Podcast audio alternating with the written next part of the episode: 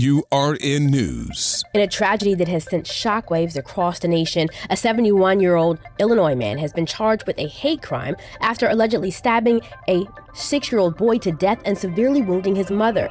Law enforcement asserts that the victims were signaled out because of their Islamic faith in response to the ongoing Israeli Hamas war. At a time when law enforcement agencies across the country are on high alert for a surge in anti Semitic and Islamophobic sentiments, the Chicago area incident serves as a grim reminder of the growing dangers. Victims were found in an unincorporated area of Plainfield Township, where the young boy tragically lost his life while his mother, sustaining multiple stab wounds, fights for survival. The perpetrator, Joseph M. Czuba, now faces a series of charges, including first degree murder, attempted first degree murder, and multiple hate crimes. As the investigation unfolds, authorities are working to address escalating threats around the country.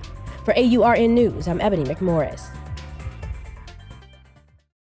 When you need mealtime inspiration, it's worth shopping Kroger, where you'll find over 30,000 mouth-watering choices that excite your inner foodie. And no matter what tasty choice you make, you'll enjoy our everyday low prices, plus extra ways to save, like digital coupons worth over $600 each week. You can also save up to $1 off per gallon at the pump with fuel points. More savings and more inspiring flavors make shopping Kroger worth it every time. Kroger, fresh for everyone. Fuel restrictions apply.